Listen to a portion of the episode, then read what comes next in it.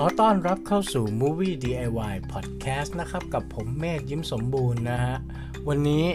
ถือว่าเป็น episode แรกของเรากันเลยดีกว่านะฮะ เพราะว่าเมื่อวานเราทำคลิปแนะนำตัวนะ ก็เป็นการทดลองแอปพลิเคชัน แล้วก็ทดลองอะไรหลาย ๆ อย่าง วันนี้ก็มาจริง ๆ ละนะฮะ จริง ๆ แล้ว Movie DIY เคยทำพอดแคสต์ไปแล้วรอบหนึ่งนะฮะ เมื่อประมาณปีที่แล้วนะฮะ ตอนนั้นทำได้ episode เดียว นะแล้วก็ล้มเลิกกันไป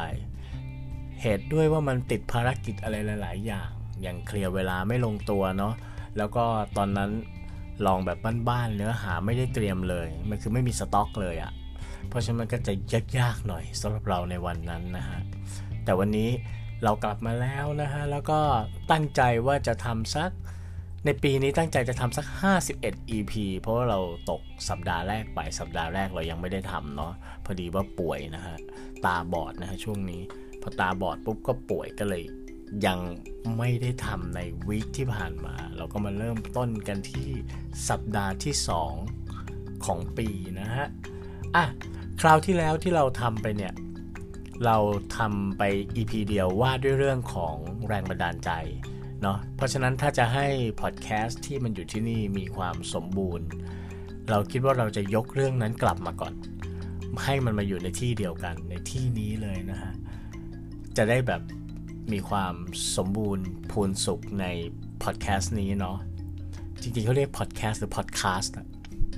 ก็ไม่เป็นไร เราก็เรียกตามเราไป แต่เดี๋ยวพยายามตอนหลังๆจะพยายามเรียกให้ถูก เดี๋ยวขอไป ฟังวิธีออกเสียงอีกทีหนึ่งก่อนนะฮะ อะ เรามาสู่เรื่องของเราเข้าเรื่องของเรากันดีกว่า นั่นก็คือเรื่องของ inspiration หรือแรงบันดาลใจนั่นเองนะครับ แรงบันดาลใจคืออะไร แรงบันดาลใจคือคือทำไมต้องคือ แรงบันดาลใจคืออะไร แรงบันดาลใจก็คือ สิ่งที่สิ่งที่ครีเอเตอร์ทุกคนหรือว่าคนที่ทำงานสร้างสรรค์ต่างๆเนี่ย ต้องมีนะแรงบันดาลใจจะมีอยู่ 2 ฝากนะฝากหนึ่งคือแรงผลักดันให้เราลุกขึ้นมาทำอะไรสักอย่างนะฮะกับอีกฝากหนึ่งคือตัวข้ออ้างนะฮะว่าเวลาเราไม่อยากจะทำอะไรอย่างเงี้ยเราก็จะใช้คำว่าเราไม่มีแรงบันดาลใจเนาะแรงบันดาลใจภาษาอังกฤษคือ inspiration นะฮะก็หลาย ๆ คนจะสับสนระหว่าง inspiration กับ passion นะ คิดว่ามันเป็นอันเดียวกัน จริง ๆ เป็นคนละอันนะฮะ passion เนี่ยมันว่าด้วยเรื่องของความหลงไหล inspiration ก่อให้เกิด passion inspiration เกิดก่อน และ passion ตามมานะฮะโดยหลักการมันน่าจะเป็นอะไรแบบนั้นนะเมื่อมีแรงบันดาลใจเราจะเกิดความหลงไหล ทีนี้แรงบันดาลใจเนี่ยมันจะเกิดขึ้นมาได้ยังไงแล้วมันเป็นแบบไหนอะ่ะมันคืออะไรก่อนดีกว่า แรงบันดาลใจจริง ๆ ก็คืออะไรสักอย่างนะฮะที่ ที่มันทำให้เราเกิดไฟในการอยากทำงาน อยากเขียนมันปลุกอะไรบางอย่างเราขึ้นมา ถ้าเป็นศัพท์ทุกวันนี้นะที่ใช้กันในหนัง How to Think ซึ่งจริงมาจากอ่ามาริคอนโดที่ทำเรื่องทำเรื่อง tidying up นะฮะที่ทำเรื่องของการจัดบ้านอะเขาจะใช้ศัพท์คำว่า spark joy กับการที่ เจอของที่จุดประกายความสุข จริงๆแล้วกับ inspiration ก็จะคล้ายๆกันนะฮะ เราไปเจอโมเมนต์ที่ทำให้เราเกิดอาการ spark joy ขึ้นมา เนาะพอเรา spark joy ปุ๊บเราก็รู้สึกแบบ เฮ้ย อยากทำเรื่องนี้จังเลย หลังจากนั้นไอ้แรงบันดาลใจตัวนี้ไอ้จุดประกายปุ๊บวับปุ๊บวับเนี่ยผมไม่แน่ใจว่าเวลาเราเจอแรงบันดาลใจมันจะเกิดอาการชวิ้งเหมือนกับแบบที่มาริเอคอนโดเขาแนะนำไว้หรือเปล่านะฮะ แต่ว่าสำหรับเราก็คือ เราจะรู้ได้เองนะเวลาเราเกิดคือมันมันมันจะทำให้เราหลับตาแล้วนึกถึงวันพรุ่งนี้ตื่นขึ้นมาเราก็ยังคิดว่าแบบเฮ้ยเรายังอยากทำเรื่องนี้อยู่อะ อันนั้นนะฮะคือแรงบันดาลใจนะฮะมันเป็นสิ่งสำคัญมาก ๆ ของการผลักดันเราไปสู่ การผจญภัยถัดไป ซึ่งมันจะอีกยาวนานเลยเนาะอะงั้นเรามาสรุปกันนิดนึงอันแรกนะฮะแรงบันดาลใจคืออะไรสักอย่างมันจะเป็นอะไรก็ได้ที่ทำให้เราเกิดไฟอยากเขียนอยากทำ อยากเล่าสิ่งนั้นให้ออกมาเป็นเรื่องนะฮะแล้วก็แรงบันดาลใจเนี่ย มันสำคัญมากที่ที่ถ้าเราอยากจะผลักดันผลงานที่มันมีลายเซ็นหรือมันมีอะไรของเราเนี่ยแรงบันดาลใจเนี่ยมันจะต้องเข้มข้นมากพอตัวเลย หลาย ๆ ครั้งเนี่ยเราจะ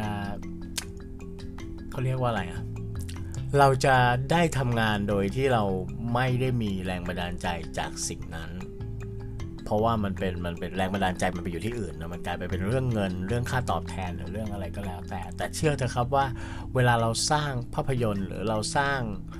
เราเขียนเรื่องอะไรก็ตามที่มันเกิดจากแรงบันดาลใจของเราเริ่มต้นเนี่ย มันจะมีความเข้มข้นมากเลยนะ มันจะมีความเข้มข้นแบบว่า มันเจ๋งอะ่ะเราจะรู้สึกได้คนคนที่มาดูมาเสพมาอ่านมาฟังเนี่ยเราจะรู้สึกได้ว่าอันเนี้ยที่มามัน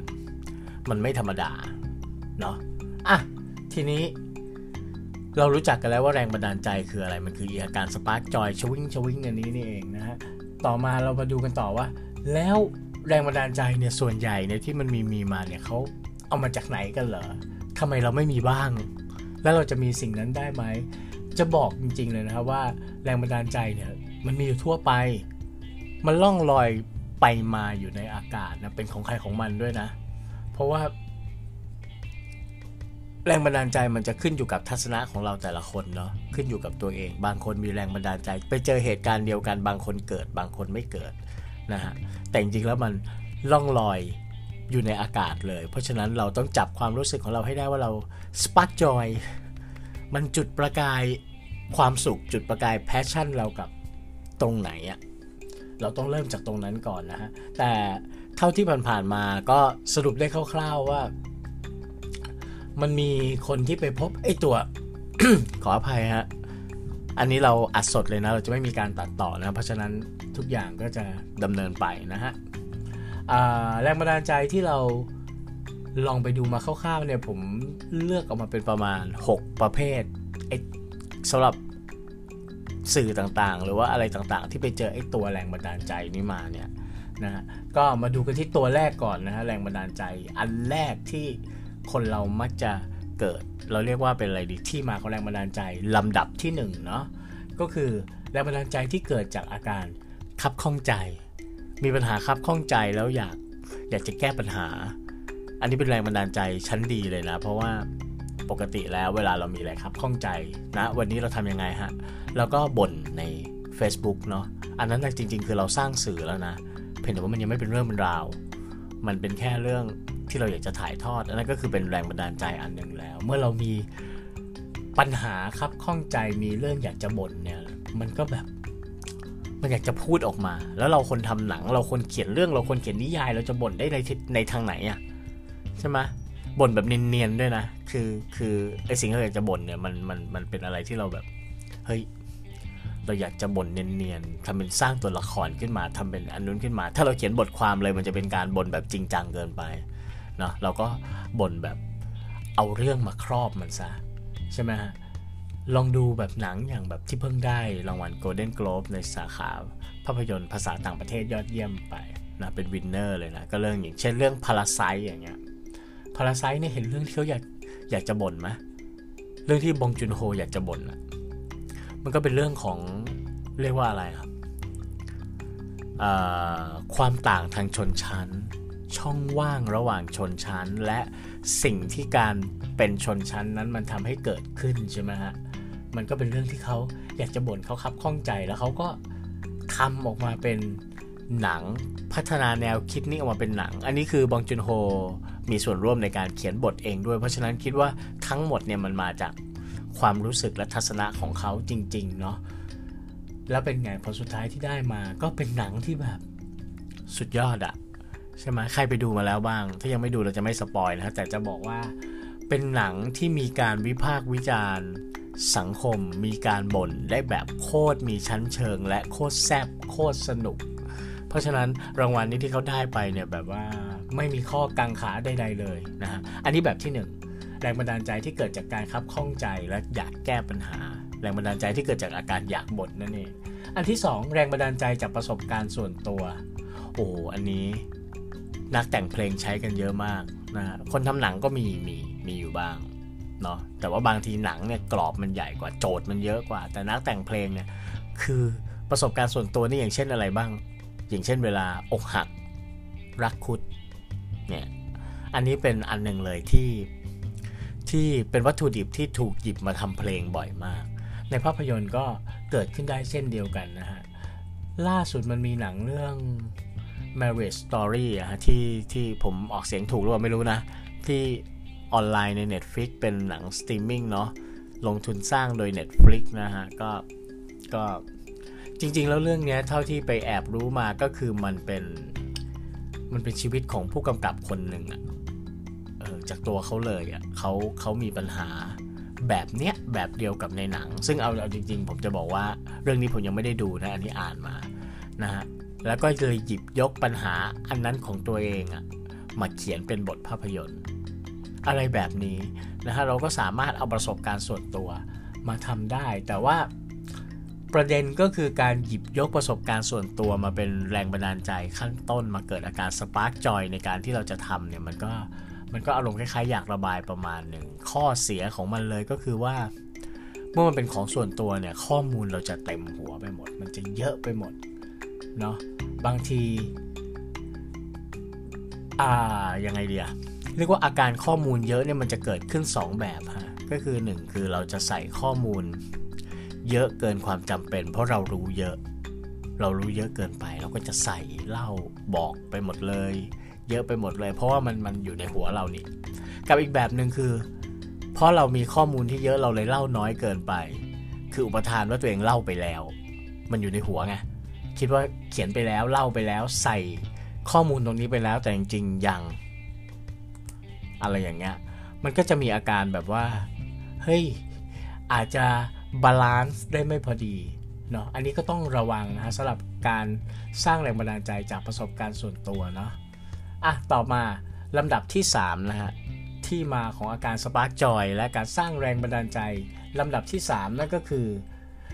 อ่าเป็นแรงบันดาลใจจากสิ่งรอบข้างหรือประสบการณ์ของคนอื่น อันนี้ก็คือเขาเล่าให้เราฟัง แล้วเราก็ปิ๊งขึ้นมา ไม่ใช่ประสบการณ์ของเรา อันนี้เราจะต้องสัมภาษณ์เยอะหน่อย หรือบางทีไม่ต้องเล่าก็ได้ บางครั้งเราไปนั่งนั่งอยู่นั่งกินกาแฟ ไปเจอพ่อลูกคุยกัน เนื้อหาที่เขาคุยกันก็อาจจะก่อให้เกิด แรงบันดาลใจบางอย่างขึ้นมาได้นะฮะหรือว่าบางทีเราไปเจอเหตุการณ์หรือสถานการณ์บางอย่างอย่างเช่นร้อยวันพันปีนั่งรถผ่านทางนี้มา ไม่เคยปิดถนน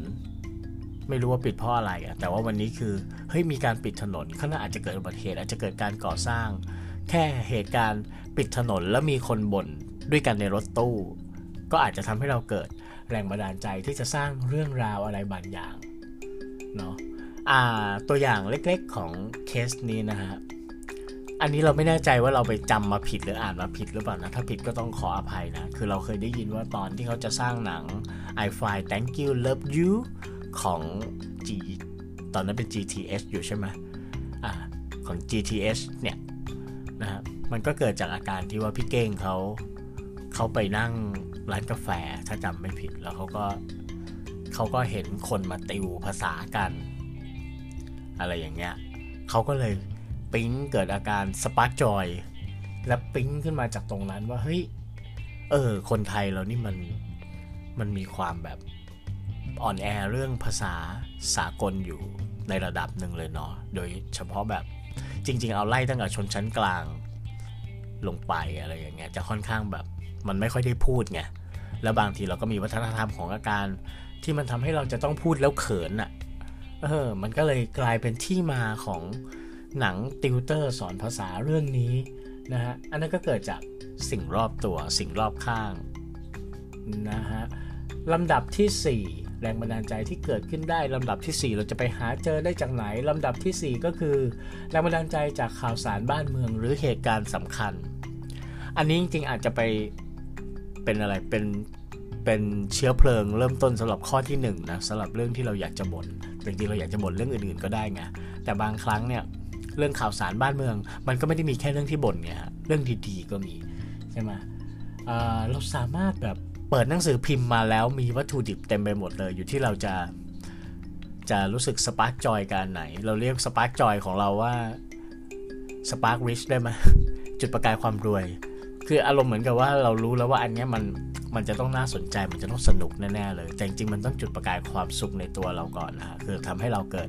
passion หรือความหลงใหลที่อยากจะทำเพราะงั้นการเปิดหน้าหนังสือพิมพ์ขึ้นมา เจอข่าวหลาย ๆ ข่าวบางข่าวก็ดีบางข่าวก็เป็นข่าวแย่ๆเนาะแต่ก็ทำให้เราจุดประกายบางอย่างขึ้นมาได้ อย่างเช่น ล่าสุดนี้ผมชอบข่าวนี้มากเลยข่าว น้องหน้านิ่งอะ่ะน้องหน้านิ่งที่ไปแข่งโดรนนะฮะอันเนี้ย ขออภัยอีกแล้วน้ำลายลงคอ น้องหน้านิ่งที่ไปแข่งโดรนเนี่ยคือคือจริง ๆ เราติดตามเขามานานแล้วล่ะตั้งแต่การที่ไปแข่งแล้วชนะ ครั้งแรกมา และนี่คือชนะปีที่ 2 ติดต่อกัน เราดูนางในรายการซูเปอร์เทนเนาะแล้วก็เห็นแบบว่า เออ น้องหน้านิ่งนี่ดูขู่คู่ต่อสู้ได้ดีเลยทีเดียวนะคะที่คู่ต่อสู้เดินมาแบบสบายๆแต่น้องคนนี้แบบว่าเหมือนจะมีบรรยากาศบางอย่างล้อมรอบ แล้วน้องก็เจ๋งมากจริง ๆ นะฮะก็เลยเกิดแรงบันดาลใจ อยากจะทำหนังหรืออยากจะเขียนเรื่องเกี่ยวกับ การแข่งโดรนเนี่ยแต่เรายังไม่รู้จักมัน เดี๋ยวต่อไปเราก็ต้องรีเสิร์ชเนาะแล้วเราเห็นมันเนี่ยมันจะมีภาพแวบๆขึ้นมาในหัวเลยเรานึกถึงว่านี่คือหนังที่จะสร้างแรงบันดาลใจ เป็นหนังที่จะพูดภาษาเดียวกับเด็ก Gen Z อะไรอย่างเงี้ยทำให้เด็ก Gen Z เกิดแรงบันดาลใจ และทำให้ผู้ใหญ่เข้าใจเด็กรุ่นใหม่ มันก็คงคล้ายๆกับหนังที่ว่าด้วยเรื่อง e-sport หรืออะไรก็ตามที่มันมันจะมีความเป็นสู้เพื่อฝันอยู่เนาะอันนี้ก็คือแบบ ทันทีเลย หรือว่าเหตุการณ์รอบๆตัวอย่างเช่น แบบข่าวใหญ่ข่าวดังเลยเป็นวัตถุดิบชั้นยอด เป็นแรงบันดาลใจชั้นยอดสำหรับหลาย ๆ คนเลยก็คืออย่างเช่น เหตุการณ์น้องๆนักฟุตบอล 13 หมูป่าที่ติดถ้ำนะฮะก็ออกมาได้เป็นหนังแบบ The Cave เห็นไหมจริง ๆ แล้วก็คือแค่เปิดหนังสือพิมพ์แค่ดูข่าว แค่ดูเล่าข่าว ดูจัดซัดความจริงดูอะไรก็ได้ มันก็มีโอกาสที่จะทำให้เราได้ เจอแรงบันดาลใจนะครับเพราะฉะนั้นก็เสพเยอะๆ เปิดเยอะๆ เนาะโอเคลำดับที่ 5 ของแรงบันดาลใจว่าเราจะไปเจอกันได้จากที่ไหนลำดับที่5นี่นะก็คือสื่อข้างเคียง หรือแม้กระทั่งภาพยนตร์ดั้งเดิม original สื่อข้างเคียงหมายความว่าอะไรก็คือ สื่ออื่นเลย เช่น หนังสือหนังหนังสั้นเพลงกลอนกวีภาพถ่าย อะไรพวกเนี้ย เราสามารถหยิบมันมาเป็นแรงบันดาลใจได้คือคือมันมันมีคำกล่าวที่ว่าศิลปะคือการส่งต่อแรงบันดาลใจเนาะเพราะฉะนั้นเวลาเราเห็นงานศิลปะของคนอื่น ไม่ว่าจะเป็นภาพวาดหรืองานหนังหรืออะไรก็แล้วแต่นะบางทีมันก็ก่อให้เกิดแรงบันดาลใจมันจะทำให้เรารู้สึกว่าเฮ้ยเราอยากทำอย่างนี้มั่งจังเลย หรือมันอาจจะเป็นแบบว่าเฮ้ยถ้าเป็นเรานะเราจะเล่าในมุมนี้ หรืออะไรแบบเนี้ยหรือบางครั้งก็แบบว่า ดูไปแล้วแบบรักเลยอะ รักเลย แล้วมันอยู่บนสื่ออื่นไงเราอยากเห็นมันเป็นภาพยนตร์ เราอยากเห็นมันเป็นหนัง เราอยากเห็นมันเป็นนิยาย จากที่มันเคยเป็นเพลงมาก่อน อะไรอย่างเงี้ย นี่ก็คือแรงบันดาลใจที่มาจากสื่อข้างเคียงหรือแม้กระทั่ง การดูหนังเรื่องเดียวกัน และอยากจะรีเมคเพื่อเล่าอีกมุมหนึ่ง อันนี้ผมก็ถือว่าเป็นการสร้างแรงบันดาลใจจากสื่อชนิดเดียวกัน ก็ได้นะฮะ อันนี้คือมันจะมีความต่อยอดขึ้นมานิดหนึ่งนะกับการ การหาแรงบันดาลใจแบบนี้นะฮะก็ต้องระวังนิดนึงนะครับเพราะว่าเดี๋ยวนี้อันตรายนะฮะเพราะการที่เอาแรงบันดาลใจจากของเขาแล้วเอาของเขามาทำดุนๆเลย บางทีมันก็จะไปอยู่ในขอบข่ายลอกอะ่ะขอบข่าย copy paste อะไรอย่างเงี้ยซึ่งซึ่งสิ่งนั้นเป็นสิ่งที่ไม่ควรทำแต่จริงๆคนทำจะรู้จะรู้ตัวดีอยู่ครับว่าเราทำอยู่ในฟากไหนนะอ่าซึ่ง เวลาเราทำแบบนี้มันจะมีอยู่ 2 แบบ แบบแรกก็คือเรารักเรื่องนี้มาก อย่างเช่น เรารักหนังสือเรื่องนี้มาก ก็ไปติดต่อซื้อเข้ามาดัดแปลงเลยนะถ้าไม่มีตังก็ไปหาตังก่อน ไปหาในทุนมาไปอะไรมา เพื่อที่จะไปซื้อลิขสิทธิ์อันนี้ ก็หยิบหนังสือไปแล้วไปบอกในทุนว่า เรื่องนี้มันเจ๋งมากมันเจ๋งมากยังไง ในทุนเขาอาจจะไม่ได้มองเป็นแรงบันดาลใจเดียวกับเรานั้นในทุนในทุนเขาอาจจะมองเรื่องของ potential ในในการขายศักยภาพในการทำเงิน และความสนุกของคนดู อะไรแบบนี้เขาก็อาจจะต้องมีคำถามหลายอย่างเออ แล้วถ้าทำเรื่องนี้มันจะขายได้ไหมอย่างไรอะไรอย่างเงี้ยก็เป็นเรื่องที่ต้องหารือกันต่อไปนะฮะกับแบบที่ 2 ก็คือพอเอามาถึงเนี่ยเราเราได้เราไม่ซื้อเข้ามาดัดแปลง แต่มันเป็นสิ่งที่จุดประกายอย่างที่เราพูดไป ถ้าเราจะเล่าเรื่องนี้ในมุมอื่นๆนะฮะมันก็จะเกิดการสร้างสรรค์ผลงานชิ้นใหม่จาก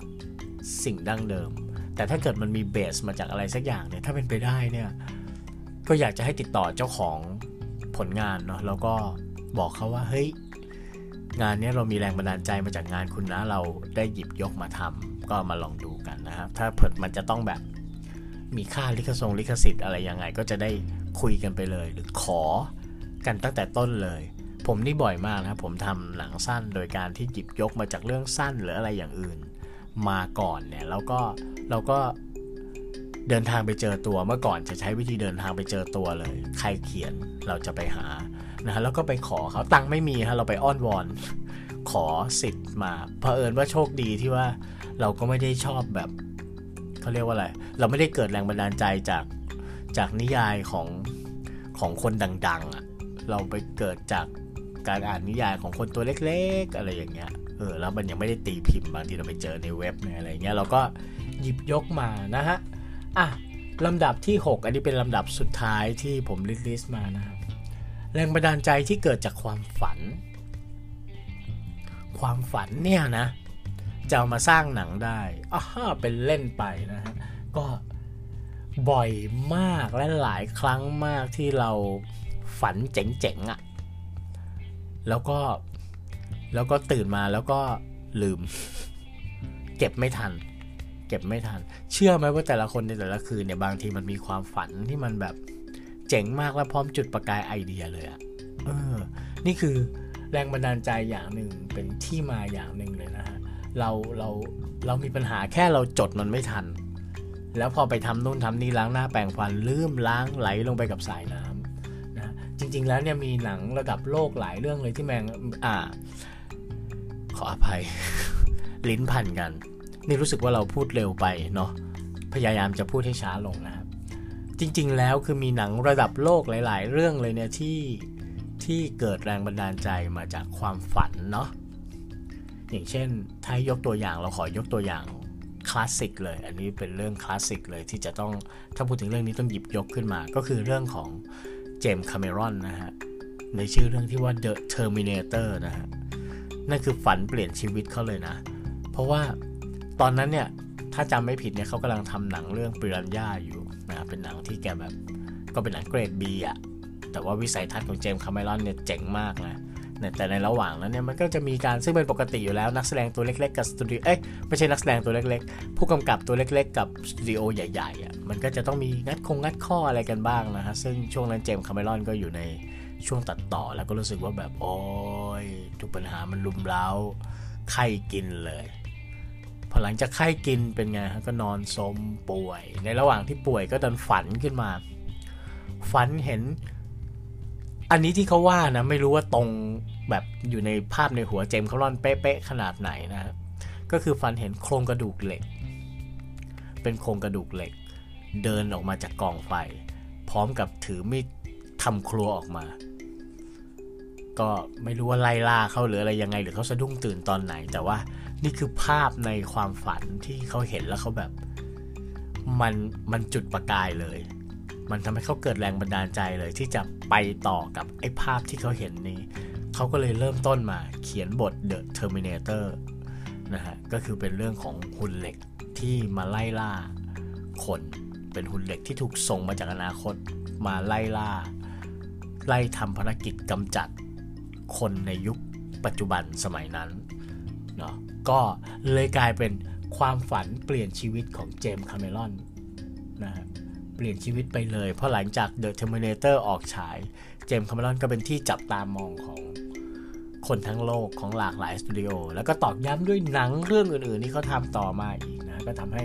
โด่งดังเป็นผู้แตกเลย เห็นไหมฮะว่าแรงบันดาลใจเนี่ยมันอยู่ได้ทุกที่จริง ๆ มันอยู่ที่ว่าเราจะคว้ามันได้หรือไม่ แล้วเรามีวิธีการคว้ามันยังไงนะฮะข้อแนะนำคืออย่างนี้ครับ ไอ้ใน 6 ข้อที่เราพูดมาเนี่ย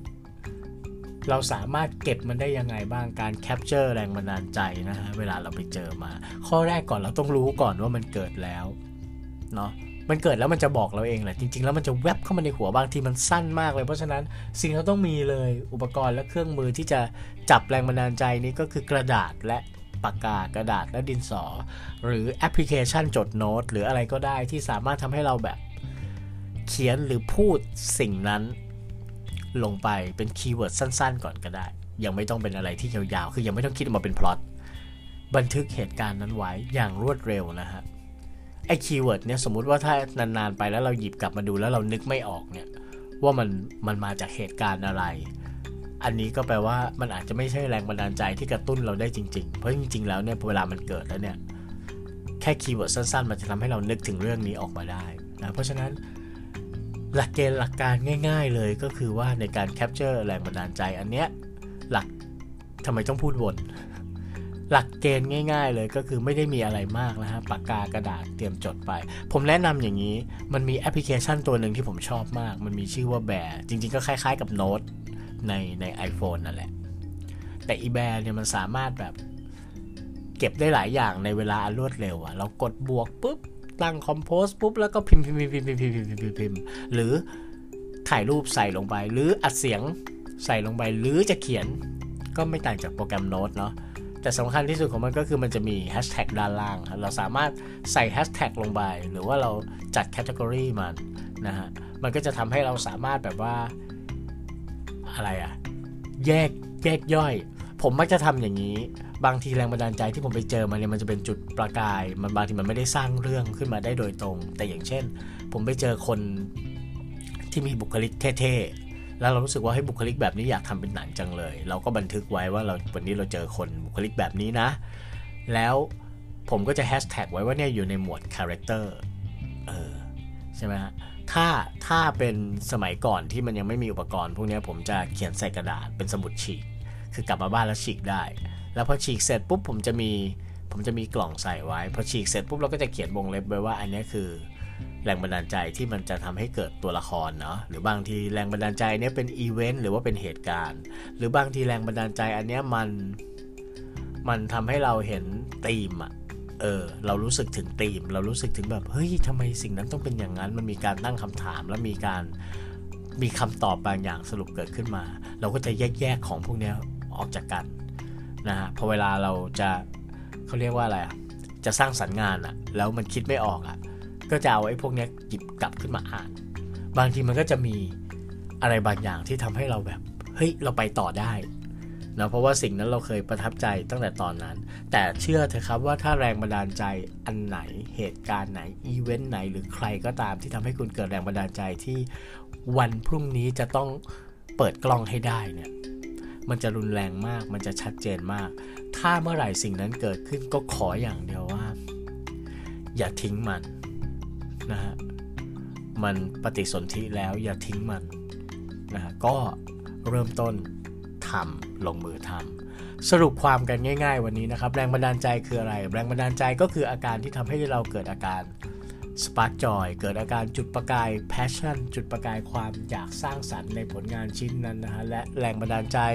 มีอยู่ทั่วไปในอากาศ สามารถหยิบจับได้นะฮะเดินไปเจอได้อะไรได้ แหล่งที่มาของแรงบันดาลใจที่เราแนะนำชั้นเลิศเลย 6 อย่างก็คือ